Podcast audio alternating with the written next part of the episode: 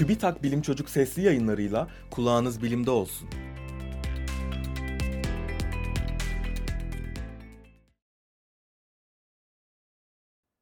Sabun kirlenir mi? Fatma Betül Duman, 11 yaş, İstanbul.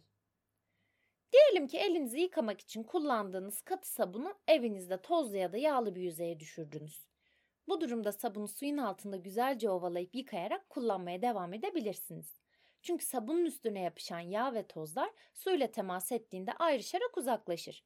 Bu sabun moleküllerinin farklı özellikteki uçları sayesinde gerçekleşir. Sabunun ovalama ile temizlenmesi aslında elimizdeki kirleri temizlememize benzer biçimde gerçekleşir. Nasıl mı? Sabun moleküllerinin suyu sevmeyen uçları yağ molekülünü çevreler. Suyu seven yapıdaki uçları ise su moleküllerine tutunur ve akan suyla hareket eder. Böylece yağ molekülünü de beraberinde götürür. Buna benzer bir sorunun yanıtı araştırmacılar tarafından da merak edildi ve bir çalışma yapıldı.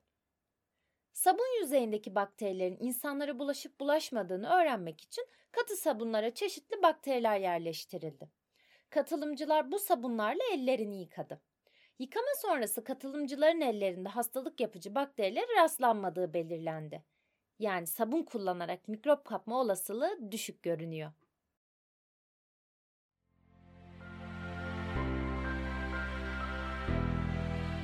Bilim Çocuk sesli yayınlarını SoundCloud, Spotify, Google ve Apple Podcast kanallarından takip edebilirsiniz.